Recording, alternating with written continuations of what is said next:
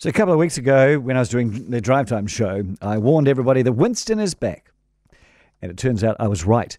There is a political poll that was released this morning by Horizon Research, and it finds that New Zealand First gets support of 6.75%, which means it would be in a position to decide which parties would form a government. 6.75%. Eh? What does that mean? That would mean nine seats in Parliament. Horizon finds that Labour would win 40 seats, the Green Party 15, that's a total of 55, not enough to form a government.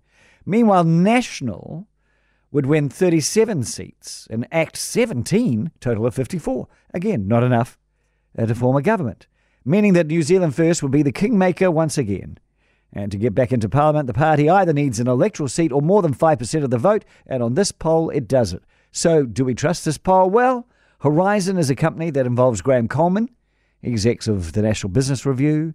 It's got a whole lot of uh, older professionals with 30 odd years of experience. They do some work for government departments, but they have over 100 clients. I don't feel it's as biased as many of the polls that we look at. So let's say it's got 6.75% for New Zealand First. Let's just consider all of this uh, for a moment. The poll shows that the coalition partners are stable. ACT is continuing to be strong gets 13% of the vote. Uh, but that seems to be coming almost solely from national voters. Uh, the Greens are pretty similar, about 12% of the vote.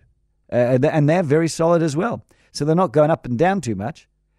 Uh, yeah, so that result, though, should worry both the main parties. Labour has continued to track down, while National has stalled in tracking up. And why do you think that is? There's a feeling, obviously, that both parties are underperforming. Labour's problems in government are manifest, well documented, grand promises, poor achievements. I saw an article today looking at their Kiwi Build promise 100,000 Kiwi Build houses promised five years ago now. As of the end of last month, we were at 1,430 of them. A little bit off the track. It is a better picture if you look at all public social housing Nearly 10,000 built by this government in five years. But remember, they've also demolished or sold 4,800 of them as well.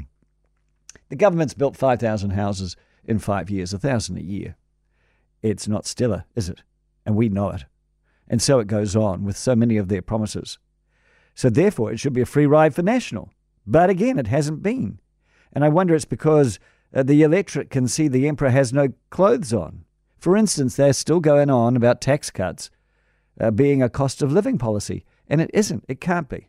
Tax cuts will inject more money into those above the median wage and very little to those below. So those above the median wage can afford the inflating prices, continue to fuel the inflating prices, while the poor will suffer. It's Economics 101, and the electorate can see it. They saw it in real time in the UK. And so centre right voters continue to go to ACT. They seem to make more sense than their preferred party national.